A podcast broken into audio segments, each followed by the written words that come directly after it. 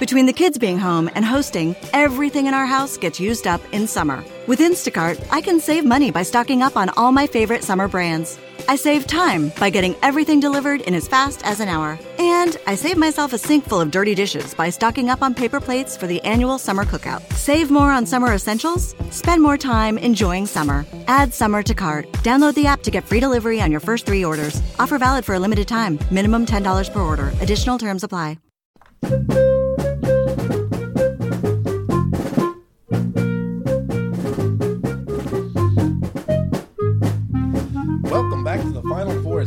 Schedule. He is Rod. I am Cameron, and we are back after a long layoff uh, for MSU. Um, it, will be close to 11 days, um, Rod, and they come in facing Oakland at the uh, Little Caesars Arena. Um, in what Greg Kampe's 37th year, I think, with Oakland. That's uh, crazy. Yeah, yeah. Third, third longest tenure of any uh, Division One head coach, and I believe Krzyzewski's one of the two. So next year, assuming Kampe comes back, um, he'll move to number two. I can't remember who the other person is on that list. I had it, but Bo- right at is the it top. Boeheim or Syracuse? Uh, it might be Boeheim. Boeheim? That's good. That's a good. Yeah, that, you're probably right. Yeah. Now, now all of Kampe's tenure is not D one. He was the guy um, who I believe created the program in Oakland um, before they were a D1 school, and then has obviously brought them into the D1 era. Long tenure, been to the NCAA tournament three times, which, you know, considering he spent his entire career in one bid leagues, um, that's not bad. Yeah, and you know, I think I think sometimes people there's I, I get the sense at least that there's occasionally this feeling that at least over the last ten years, let's say, that he's underachieved a little bit, but um, I don't feel that way. I mean, I think he's done a hell of a job. You know, he brought that. The thing is, not only to bring them to D1, but actually to move them up a level. They started their D1 tenure in the Summit, and a few years ago, with a as a function of conference realignment, moved up into the Horizon, which you know has in turn lost some members over the years. The Horizon isn't what it was, you know, six seven years ago, but it's still a pretty good mid-major league, and um, I think he deserves a ton of credit. I think he's done a great job. Uh, he's done it with a lot of Michigan kids, actually a lot of mid-Michigan kids in particular. There's only one this year, but um, you know, over the course of time, some of their best players have been from places like Okemos and DeWitt, mm-hmm. uh, the Lansing schools, uh, like Lansing Sexton. Um, so I think, uh, and Everett too. So I think, uh, I think I, I think Greg Kampe's a really good coach. I think he's done a nice job, and it looks like he's got a pretty good team this year. Yeah, uh, they come into this one seven and three overall, two and zero in the Horizon. Um, they've got some wins over Oklahoma State and Toledo by twenty one, uh, and they've got a, a really close competitive loss to West Virginia. Um, and really, the only disaster was a blowout loss to Alabama. Uh, but Alabama's turned out to be pretty good, so yeah, that's not that, that's not something you look at as a big negative. I think mm-hmm. the fact that they beat Oklahoma State, they beat Toledo by more than MSU did. Now you got to be, you can only take those things so far, but um, they did beat Toledo by 21. I think MSU won by 13 mm-hmm. uh, when they faced them. Um, their losses, as you said, close game to West Virginia, blowout to Alabama, which is there's no shame in that, and then a one point loss in their most recent game against Bowling Green. Now, you mentioned the layoff for Michigan State. I believe Oakland has been off two days longer than MSU. So neither of these teams are coming in, you know, off the back of, of many recent games. The, the positive side, from an MSU perspective, I don't know about Oakland. We'll see. Is that as we've been talking about for a while, they've had these op- this opportunity now to work on themselves. You know, Izzo has mentioned – they've had a, a couple of these days recently. They've actually had two a days. Oh wow! So they've gotten a lot of practices in. Um, you know, it'll be interesting to see what we are able to tell. You know, you're always in this situation. It's always a, a, a two-edged sword because on the one hand, you say, well, it's great to have the time off. You know, maybe rest if anybody's got any you know, lingering injury. Michigan State certainly didn't have anything serious. Yeah. Um, but it's always good to have that opportunity, and as we say, to work on yourself without having to spend all that time game planning, which is, is so often the case during the, the bulk of the season. You know, you don't have a lot of time to just, hey, let's work on us. You got to be preparing for your next opponent. And Michigan State, as much as anybody, I think, in the country, is is very, very serious about their game planning. Mm-hmm. The amount of film that players are expected to watch, the way opponents are broken down and scouted, I think time has demonstrated they take it very seriously. So to have that opportunity to just work on your own development for, for a minute is a, a blessing. It's a really big deal. The other side of it, though, is that you've had all this time off, and Michigan State was playing pretty well. Yeah. When they went into this break, so you wonder how much sharpness they may or may not lose uh, as a result of this time off. As I say, the, the, the good news here is that Oakland's dealing with exactly the same thing, but maybe even a couple days longer. Mm. And very quietly, Michigan State has crept into the top 11 nationally, due in large part to other people losing um, during the time off. But top top 10 in the coaches poll. Okay, and, and 11, 11 in AP. Yeah. yeah. Um, and and consistently, you're seeing them in the top 10 to I think KenPom is the lowest I've seen in any system. They're number 20 if I remember correctly. Yeah. Um, which uh, KenPom is still working through. Uh, Michigan's at 18 to put it in a perspective. Yeah, 6 and 4. KenPom is still kind of flushing the preseason stuff out of the system and as we've talked about here before, I don't really give it um, full full credence even though we use the numbers a lot uh, as we will in a second. But uh, mm-hmm. I don't give it full credence until we really get through this month and back into conference play. And I think that's when you start to flush the last effects of of the preseason stuff. But in all the systems, Torvik and net, which is the most important one for for NCAA tournament purposes, Michigan State is consistently a top ten to top twenty team pretty much everywhere. Mm-hmm. Uh, so you look at um, Oakland, uh, 119 overall in KenPom, um, 164 on offense, 84 on defense, which is a little bit of a flip flop from where they normally are. Right. If you think about Oakland teams in recent years, well, at least what I think about is offense. Mm-hmm. They're usually teams that have, on some occasions, they've had a really, really potent score. Um, you think back, uh, God, probably two, three years ago now. They had Kendrick Nunn yeah. transferred in from Illinois and then was just sensational as in the NBA. Um, you know, uh, Kahlil Felder a few years before that, uh, the little point guard who also did some time in the NBA and was a great scorer at Oakland. You know, they've had great shooting teams for the most part, and they were teams that tended to play fast. Defense was the issue. This year, little bit of a flip flop in that they're not they're not great defensively, but you know 84 is, is pretty good for that program, whereas the offense is not up to to usual standards. So a little bit of a different look from Oakland. Yeah, the offense they've really struggled from three, 25 percent, uh, which is like 347 in the country. Yeah, uh, yeah, it's, it's about as bad as you're going to see.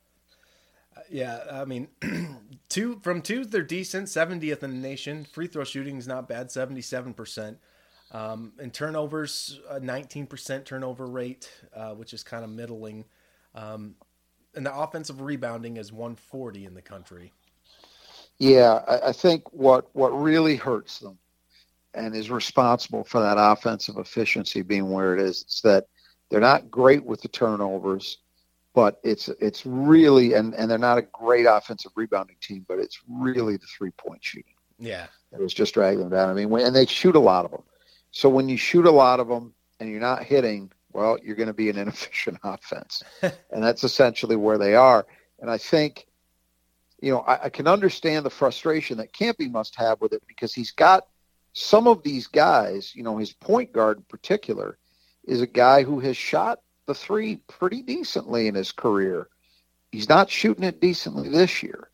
So he's he's got some guys that would seem to be underachieving in terms of their deep shooting, but it, it has really affected them offensively, and it's been a problem. Mm-hmm. Uh, on defense, they're a bit better, 84, um, and they've sort of been playing uh, shifting zones, one three one or a two three, um, which Yeah. is forced turnovers. 58th in the country in turnover percentage and three point defense. Uh, they're only giving up 27 percent. Yeah, and they really struggle though against twos, and they are a t- truly terrible defensive rebounding team. So here's the thing: I, the zone has worked. I mean, Izzo talked about it in his press conference the other day that it's you know sometimes it's a one three one, sometimes it's a two three, and then I think he said something about sometimes it's a junk defense that I'm not even sure Kampe knows what it is. Um, that was the line. I'm paraphrasing, but that's pretty close. Uh, and it's it's working, but there's a I- I'm I'm suspicious in this sense. They are giving up a lot of three point attempts. The percentage they're surrendering, as you mentioned, is really really low. So they've they've done an outstanding job, or they've had outstanding results. Is a better way to put it. My suspicion about that, though, is we know that if you're looking at three point shooting as a defense, you really can't focus too much on the percentage because that to some extent is not a sustainable number. There's some luck involved with that. If you're a good three point defense team, usually what that means is you're limiting attempts, and they're not. They're giving up a lot of three point attempts. Teams Yeah. just haven't had success with it. Um, so I'm not sure I trust that that's going to stay where it is right now.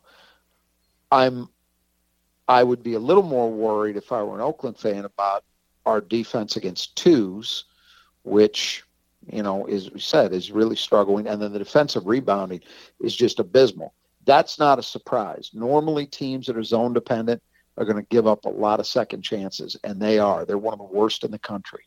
So, if you start looking at this matchup, and we're going to get into this a little bit more as we go, but think about Michigan State, okay, a team that certainly has been turnover prone, and Oakland has generated a lot of those. So you could say that's the problem from a Michigan State perspective. But this is a very, very good three point shooting team that we've seen develop. Yeah. They move the ball well. That's an important thing against the zone. And they're a pretty good offensive rebounding team. Those things all add up to me to be problematic for Oakland in this matchup. Mhm. At least they could be. Um, so their starters, Jalen Moore, 5'11 junior, he scored 26 against MSU last year. Um, Yeah. He's averaging 13.7 points, 31 from the floor, only 22% from three, 79 from the line. Yeah. Um, and the other thing is, you know, he's he's kind of the poster boy of what I sometimes sometimes talk about, where a guy is really dynamic, meaning he makes a lot happen both for himself and for teammates, but he's not efficient. He's averaging six point nine assists per game. Well, that's a that's a really good number, but he's also averaging five turnovers a game. Yikes. That's a very, very, very poor number. So Moore is he's very quick. Uh, we saw last year he gave Michigan State a lot of problems. Uh, he's been a better shooter than he's been in the past than he has been this year. I mean that that three point shooting percentage is a real problem. Mm. You know, when when that guy is taking as many as he is and he's shooting twenty two percent, that's going to cause a problem. The turnovers, obviously, a big problem when it's your point guard that's committing five of them a game. I mean, that is just an astronomical number Jeez. for an individual. Uh, so, you know, you kind of, he's the definition in some ways of a, a player who giveth and a player who taketh away. he's gonna he's gonna do some things in this game for sure. He's gonna make some plays, but I think he's also gonna make a lot of mistakes. And it'll be interesting to me the Michigan State matchup. You know how uh, how Tyson Walker can defend him. I think will be key, and I, I would expect that he will do a very good job against Moore. Yeah. But physically, this is a matchup that you look at and think, hey, Tyson Walker is built for this, you know. And then Hoggard is the backup. Um, may might have a little bit of problems with Moore's quickness, uh, but physically, with his strength advantage and size advantage, that may help him. Mm-hmm. Uh, Moore's never coming off the floor, so he's the guy. I think he's averaging more than 38 minutes a game. So you're going to see a lot of him. As I say, I think he'll do. He'll get some things done, but he'll also make some mistakes. Mm-hmm. Uh, and then Micah Parrish, six six sophomore. Uh, he was a consistent starter last year. He's averaging 8.4 points a game, uh, which is roughly where he was last year. 40%, but again, 22% from three, 82 from the line. Yeah, and yeah. better than six boards a game. Yeah. He's uh you know, he's not real it's interesting because Kampe's program when I when I think about what he's done, he's typically had a I would say more of a guard oriented program. He's had some bigger players that have flourished, but for the most part, their stars have been point guards or wings over the years, over the last 20 years. That's not this team. You know, Parrish is nominally a guard on this team, but he's really more of a forward. And the three point shooting kind of tells you that. He's one of the in state kids. He's from River Rouge. Uh, so you would expect he'll be motivated. Um, you know, does some good things, but again, that deep shooting is a problem. Mm-hmm. Uh, and then Trey Townsend, six six sophomore, um, also a starter last year. He's averaging 13.3 points a game, 49 from the floor, 16 from three, 67 from the line, and he's grabbing six and a half boards. Good player. You know, I, I'm impressed with him and with Parrish, too. I think they're both good. You know, I, I listed them both as sophomores, but the truth is because last year was a COVID year, they, they may actually be freshmen. Mm-hmm. So, in terms of how much more time they've got to play at Oakland. So, these are guys that definitely could be part of the core for a while here. And I do like Townsend's game he's a little stronger than Parrish, so I think a little more of a forward hmm. with this group. But um, again, the the lack of a consistent jumper has been a little bit of a problem. But he does other things well. Yeah, he leads them in shot blocks, one one point four a game. Yeah. Yep. Yeah. Uh, and then Jamal Cain, six eight senior transfer from Marquette. Uh, he's having a great season, averaging 21.2 points a game, 10 and a half rebounds on 52, 27, and 87 from the line. Yeah. Uh, you know, Greg Kampe has proven to be very successful in the transfer market and long before the portal loosened things up. And it's exactly the kind of profile for the most part that Jamal Cain fits into. He's had a lot of guys, if you remember, um, the Walkers, uh, who had played at Texas and Iowa State originally, and then came home, uh, who were from Detroit a few years ago. Uh, we mentioned the kid from Illinois um, that that came in and just lit it up for them. Cain is another example of that kind of player. A guy who was from the Detroit area. I think he's from Pontiac originally. Went to Marquette certainly was a contributor there. Didn't have a bad run, but was never really a star. Has come home and just been sensational for them this year. You know, he's far and away their key guy offensively. He's averaging a double double. This team is so, we're going to get into this in a, in a moment here. One of the interesting things to me is, you know, Jamal Cain, when he came out, was kind of a guy that people thought could play some four, but would also play some on the wing. He's playing a lot of five on this team. Mm. I mean, they are just they just do not have any size, and so he kind of has to play that five spot. And this is, I think, the zone stuff we talked about. It's worked to an extent for Oakland defensively, but I I don't know if the reason the motivation to go that way has been as much, well, we think this is a, a way we can actually win versus this is what we have to do to survive mm-hmm. because we just don't have any size. Uh, when Jamal Cain is playing a majority of his minutes at the five, that tells you something. Yeah, and he, he does have a, a, weakness: only four assists to twenty-eight turnovers. Yeah, so that's a a one to seven negative ratio. That's a big problem. You know, again, this team, we talk about the turnovers they force, and that's great. And certainly Michigan State's own problems would lead one to conclude you got to be careful, hmm. right? But the flip side of it is Oakland has made a lot of mistakes in their own right. Yep. And it's their two best players. It's Cain and Moore who are, have really been a key part of the problem. So when two guys that you're you're putting the ball in their hands and asking them to do as much, as much as they ask those guys to do, and they make those that level of mistake, well, that's that's going to put your offense where their offense is. Hmm. Uh, and then they got Chris Conway, 6'9", 230 pound freshman, um, averaging just just over a point a game, just under a rebound in about eight minutes. Yeah, they they basically start him, and then he'll come in for one more turn in the game, and that's it. So he's a starter, but uh, nominally so. You know, this is a this is an uh, another one of these Iron Man teams that we've been seeing a lot of this year uh, in terms of Michigan State opponents. The other four starters besides him are averaging more than 33 minutes a game, so 33 minutes or more per game. So once again, Michigan State facing a team that's at the very, very bottom in terms of percentage of minutes played by by the reserves. Mm.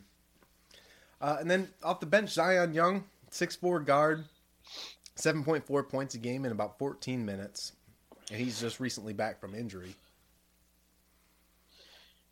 Yeah, um, important that they've gotten him back because that does lengthen the bench a little bit. But again, not much size. He's a wing, really, you know, about six four. Uh, and then Blake Lampman, six three sophomore from Haslett, averaging 4.8 points a game, 36 from the floor, 38 from three, and 50% in about um, 16 minutes. Yeah, he's a guy who fits their profile uh, historically pretty well. Played at Haslett, so another mid Michigan school. Good three point shooter.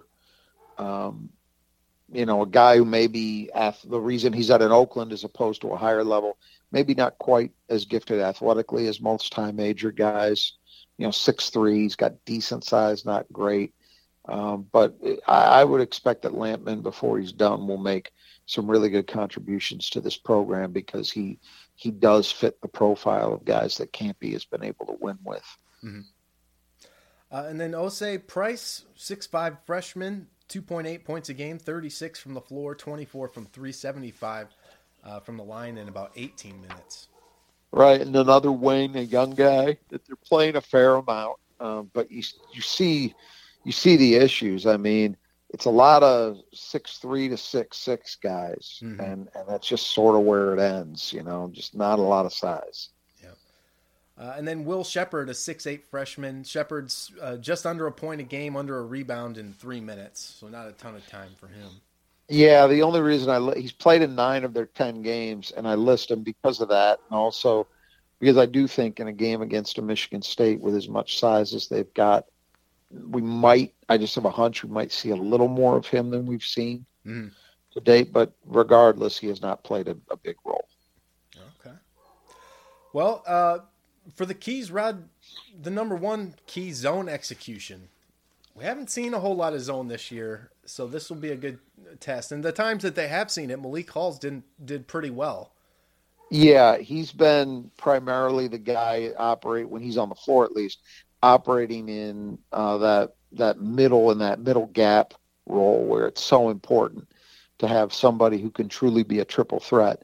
And he is that because he can hit that shot He's a good passer, and he can also go off the dribble if that opportunity presents itself. And he's and he's got a good sense, it appears to me, of making decisions as to which of those options to go with in any given moment. Mm-hmm. Um, as I mentioned, there's you can look at this in a couple different ways. One way is that Oakland has generated a bunch of turnovers playing zone, and sometimes zone teams are able to do that if they if they play a little aggressively uh, they get in passing lanes, you know, make themselves make it tough to to pass the ball. You can generate some giveaways, and that's what Oakland has done. So against Michigan State, well, Michigan State's had problems in that area. So looking at it through a Spartan prism, that's what you're worried about. Mm-hmm. On the other hand, as I mentioned, Michigan State is generally a pretty good passing team, and they've been a pretty good shooting team those are things that should be there in this game It's going to come down to execution, either passing the ball into the gaps or dribble penetration into the gaps. And I think that um, both of Michigan State's point guards actually are pretty well suited to doing that in different ways. With Walker, it's more about speed. With with Hoggard, it's um, his strength to maybe get into those gaps and, and kind of ward off defenders with his body. Uh-huh. Uh, but decision making is going to be important, and obviously, you're going to need to cash in the three point looks that you get. Michigan State has shot the ball very, very well since the beginning of the season. They had about a three or four game lull in the beginning, and ever since they've been really, really dialed in. That's going to be important. But I also think it's going to be important to not just settle. Mm-hmm. You know, the opportunities should be there. Oakland gives up a very, very high percentage against them from two. So when opponents are breaking the zone down, they're having a lot of success, which stands to reason. If you can force a zone to to uh, contort, to lose its shape, and and that by that I mean collapsing on a player, say in the in the middle of the lane, it's usually a very very easy shot opportunity that presents itself at the basket. So if they can force Oakland to collapse, there should be really really good opportunities around the rim. Mm-hmm. Uh, and then the second key is turnovers. Well, yeah, we just we just talked about it. You know, from a Michigan State perspective, you worry about it because they've had problems even against teams at times, even against teams that don't pressure. Well, this is a team that has been pretty good in forcing mistakes, so you worry about it from that perspective. But that's not the whole story because Oakland, as we as we've detailed, has had its own problems. Mm-hmm. So as long as there's not a decisive edge of either way, it, it may cancel itself out. Um, but that's that's definitely something to watch for, as it usually is for Michigan State. Uh, and then offensive rebounding. Yeah, they they are one of the worst defensive rebounding teams in the country. Is Oakland, mm-hmm. and that's not it's not unusual for teams that are zone dependent to struggle um, because it's just harder. It's harder finding a body to uh, to box out if uh, when you're playing a zone because you're playing an area, you're not playing a man. Yeah. Uh, that's true of most zone teams. This team is bad beyond even that. They just really struggle, and I think part of it is the fact that they're playing zone, and part of it is the fact that they have no appreciable size that's playing much. So you put those two things together and you can have a real disaster on your hands. And they have. So for Michigan State, which is, I would say, a good offensive rebounding team, not a great one, mm-hmm. certainly not great by MSU standards, but good, uh, there should be a real opportunity to make hay second chances. I mean, if, they, if they're not getting a lot of second chance points, that's an issue. Mm-hmm because everything in the numbers and the styles of play suggests it should happen. Uh, and then pace. Yeah, uh, I mentioned uh, once again, as we've seen several times since, especially since we hit December, um, we seem to have this flurry of opponents. Uh, we saw it with Toledo. We saw it with Minnesota and, and really even Penn State. And now we're seeing it yet again you're looking at a team that just has a bunch of Iron Men, four guys averaging 33 minutes or more mm. per game. And then you go to the bench and it's okay, there's two or three guys that are in the low to mid teens, and that's really it. So, from an MSU perspective, I think a game that is played in transition should cut to their advantage. Because this is not an opponent that that wants to have to extend their playing group. Mm any more than they normally do you know? And if if it's a running game that's going to make it tougher and tougher to not have to dip into the bench for those minutes. Uh, and then emotion.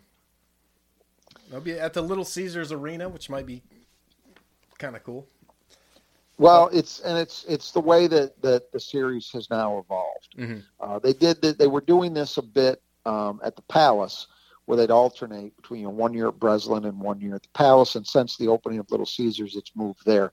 I think it's a really good thing, actually. Uh, because look, let's let's be honest about it. No matter where this game, you could play this game at the O'rena, Oakland's gym, and it would still be a majority Michigan State crowd. I think. Mm-hmm. You know, so just by virtue of playing down here does not truly make it a home game, but it is nice for Oakland.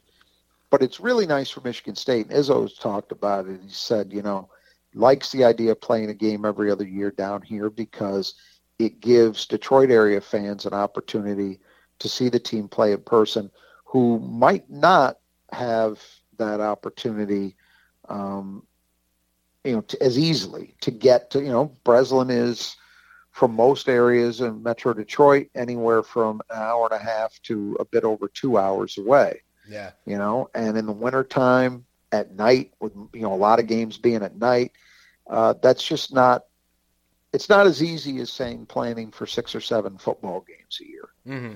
where they're mostly in the afternoon. You know, it's a different thing.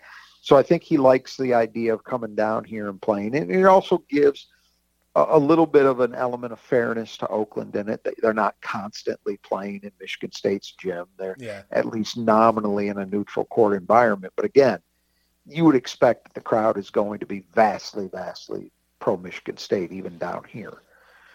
And uh, and so that's what I would expect.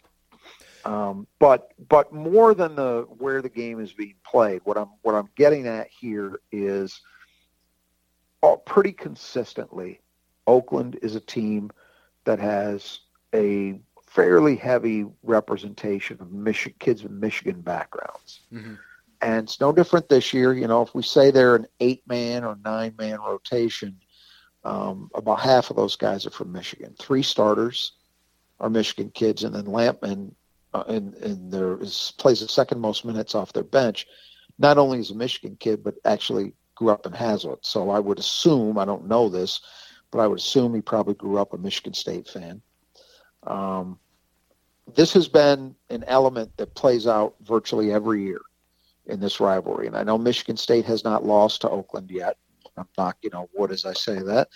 Uh, but uh, there have been games that have been very, very tough in this series where Oakland pushed Michigan State to overtime or just kept it yeah. very close in regulation. And it is a concern every single year for me, and I'm sure it is for Tom Izzo, that when you're playing a school from your state and which also happens to have a lot of in-state kids playing, the motivation level for those guys is always going to be very, very high. Mm-hmm. And this should be no exception. I mean, I'm sure all of these guys, all four of those guys I mentioned, probably feel like they were overlooked a little bit. It was an interesting thing, you know, Jim Comparoni on the Spartan Mag board in his discussion about this game was mentioning that, you know, Jamal Cain had a Michigan State offer and picked Marquette over Michigan State. I, for the life of me, I don't remember him getting an offer. Mm-hmm. And, and it, he was talked about for a long time. I don't think he had, if he got one, he must have gotten it very late in the recruiting process at a point where I would think Michigan State had just you know already filled up, what have you. Um, I don't remember them being particularly serious about Jamal Cain, even though he was a guy that was talked about as well, maybe he gets an offer. I don't remember it coming. Mm. So if I'm right about that, I would expect that Jamal Cain is going to come into this game with a lot of motivation. you know, Parrish, I mentioned, was from River Rouge. Townsend is from another suburban school. I'm drawing a blank um, at the moment which one um, maybe Novi. I can't remember for sure which school he's from. But again, Michigan kids, and then as I mentioned, Lampman from Haslett. These guys are all coming into this. You know, this is the game. I mean, I'm not going to say it's the most important game they play all year because that devalues what their conference is about and games where there's a tournament bid on the line. So let's let's not take it too far. But it is certainly of their non-conference games, it's the one that they always have circled. Mm-hmm. And I, I, saw quotes this morning from Greg Kampe, which I, Michigan State fans should feel very good about, but I think they also tell you the truth about this. He said that uh, something to the effect of he knew that this would probably get him in trouble with Michigan fans, but that the reality is over the last 20 years, I, I actually think you'd go about 25. Um, Michigan State has been the gold standard for college basketball in this state. And so it means a great deal for him to be able to tell the guys he recruits, the guys he coaches, you're going to get an opportunity to play an elite program with elite coaching and elite players every year mm-hmm. when you play at Oakland. And he's been able to say that. And I think it's helped him. I, I certainly think it's helped him build his program. I'm I'm of the opinion that and there can be occasional years where this is not true, you know, here and there. But for the most part, over the last 20 years, the most consistent non Big Ten program in this state has been Oakland. More so than the three MAC schools, certainly more so than U of D. Mm-hmm. Um, and I think some of that, I would assume, has been fueled by what Kampe is talking about here, that uh, he can use it as a recruiting tool. You know, say, hey, you're gonna you come here, you're gonna get an opportunity to play Michigan State every single year, and that's a big platform, and it represents a big opportunity. So that's what you're dealing with if you're MSU. I'm not going to, you know, go to the cliches. Oh, it's their Super Bowl, all the nonsense that, mm. you know, some of the some of the illiterates, basketball illiterates that follow the other Big Ten program in the state like to engage in. Um, but I do think it's it's fair to point out how important it is. And so every year, to me, it's a concern. Can Michigan State match that? Mm. You know, because it, this is not anything resembling a Super Bowl for Michigan State. This is, I mean, if we're just being honest, this is a game you play. You probably know some of these kids because you played AAU against them or, you, or, or with them.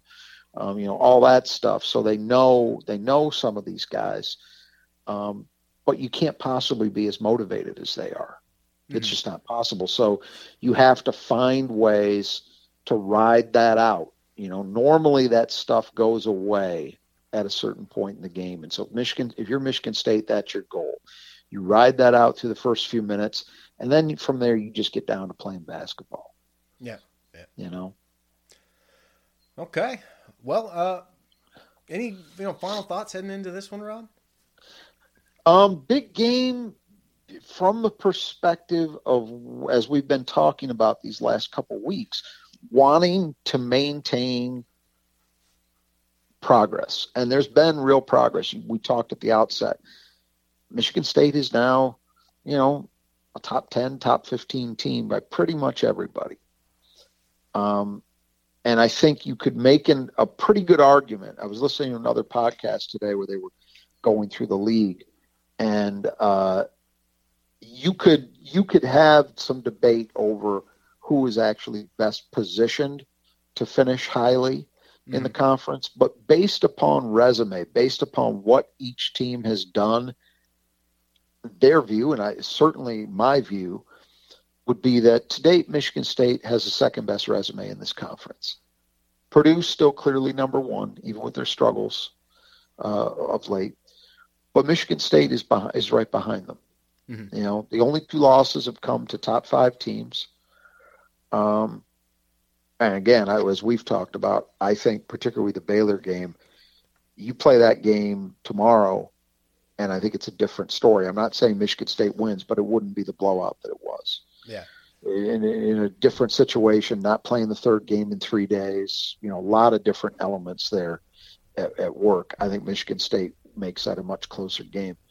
Uh, but you you only those are your only losses. So those are those are such good opponents that they don't even really, they almost don't count as losses in the way this stuff is evaluated. You know, mm-hmm. and then the rest of the schedule has been a pretty good slate of opponents. You know, yeah, Butler's not great, although they did just come uh, come back and beat Oklahoma the other day, but that was on the road and you smacked them. Okay, well, that's what you're supposed to do. Yeah. You beat Loyola, who looks right on track mm-hmm. to being what was expected as the favorite in the Missouri Valley. Um, you play UConn. UConn, who had a rough week last week, but for the most part, this season has been pretty impressive, and I still think they're going to be more likely than not to have a good finish in the Big East. Mm-hmm. Um, Louisville, maybe not the Louisville of old, but um, you know, still an ACC opponent that I I wouldn't rule out that they're capable of making a run at some point this season. Uh, you know, and then Toledo, who's one of the better teams in the MAC, and then you face uh, you face two Big Ten opponents. Granted, not the best Big Ten opponents, but you go on the road, you beat Minnesota pretty pretty decisively. Let them make a run late to make it a little more respectable, but you win it pretty decisively, and then you you beat up Penn State at home, mm-hmm. which is again what you should do. So MSU has really done a nice job of, I think, doing everything you could reasonably expect them to do. I don't think it was reasonable to expect that they would be ready to beat Kansas in the season opener. And I don't think yeah. it was necessarily reasonable to expect that they handle a team that obviously is as good as Baylor has indicated they are um, in the third game in three days um, in uh, in the Bahamas. But everything else, they've you know they're they're where you would want them to be. And at the same time, what's been really encouraging from an MSU perspective is I think they still show so many areas or facets of this team where there is room to get better. Yeah. Right. Yeah, that's the scary thing about it. yeah, right. there's a, a, large ceiling still. The, and that's why you know, I, again, I was listening to this other discussion, and I won't I won't name the podcast, but you know, there was a there was a comparison to Illinois, and the fact that well, Michigan State has a better resume to date, so you'd have to say, on the basis of what's actually been done, they're the second best team. But you know, I like Illinois a little bit more because I, I understand where those arguments would come from. Mm-hmm. I just don't agree with them.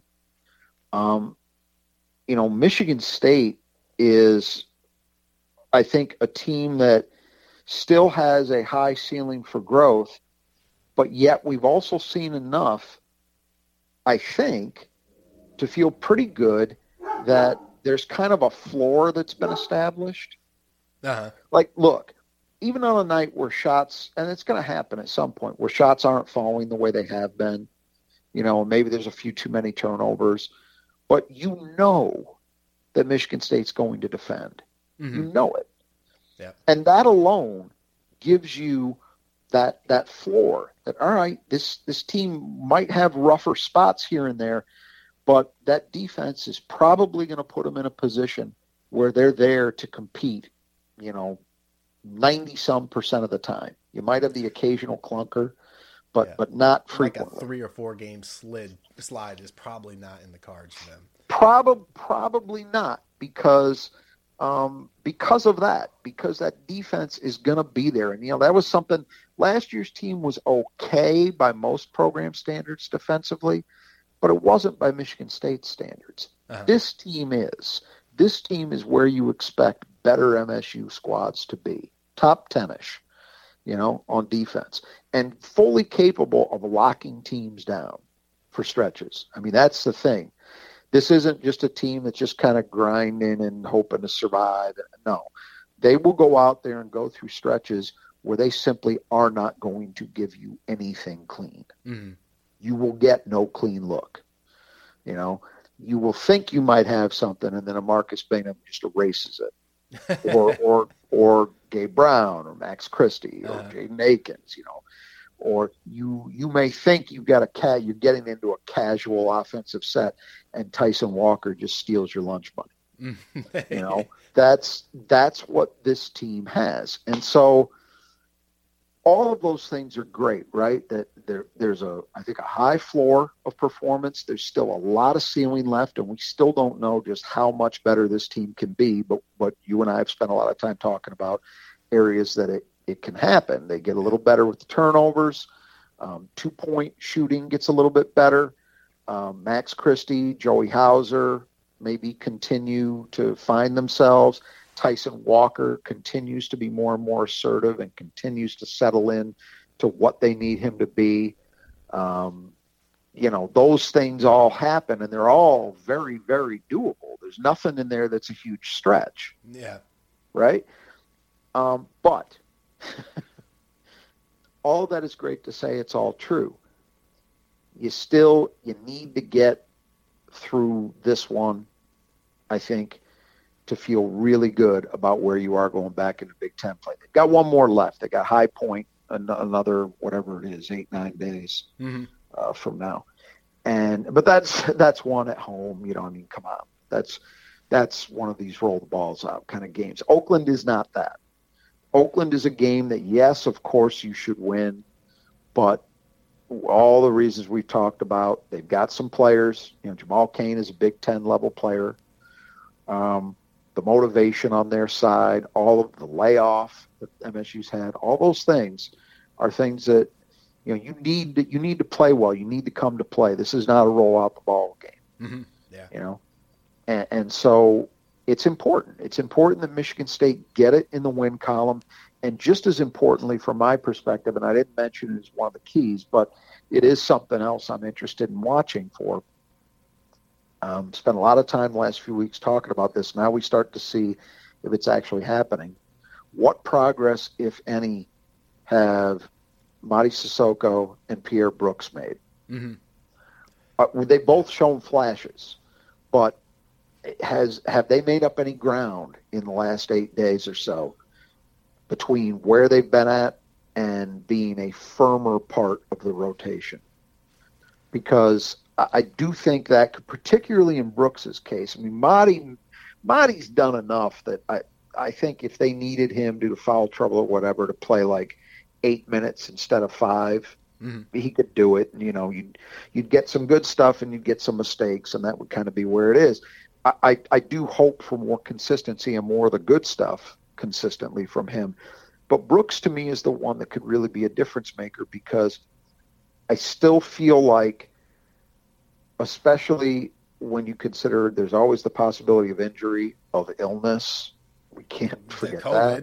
Yeah, the COVID's Well, that's what I back mean. That's Yeah. what I mean. And and then just given games where you might have foul trouble, I still feel like they are that one guy short in the rotation on the perimeter Mhm. of being in an ideal spot because as it stands, you've really only got two reserves for three spots without Brooks. You've got Jaden Akins and then you've got AJ Hoggard. And both of those guys have done good things. They've both proven to play off the ball and on the ball. Um, so they're able to help there. But man, I I just think that would be a nice card to have if Pierre Brooks was even consistently a hey five minutes a night. Uh-huh.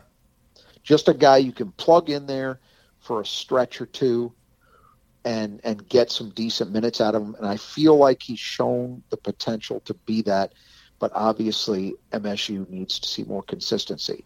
He was playing some, and then I I don't know if he played at all against Minnesota. I don't think he did, No. and he just got cameo minutes against Penn State. So that to me is the one I'm really interested in. But Mady as well. Those are the two guys that that maybe could take this from a nine man rotation, which is okay, to something where Izzo has just a little bit more flexibility. hmm Yeah.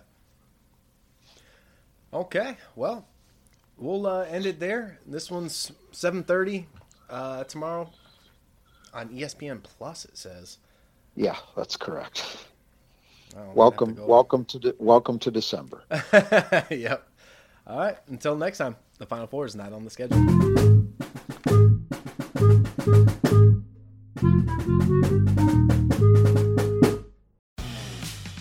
For the ones who work hard to ensure their crew can always go the extra mile, and the ones who get in early so everyone can go home on time, there's Grainger, offering professional grade supplies backed by product experts so you can quickly and easily find what you need. Plus, you can count on access to a committed team ready to go the extra mile for you. Call, clickgrainger.com, or just stop by. Grainger, for the ones who get it done.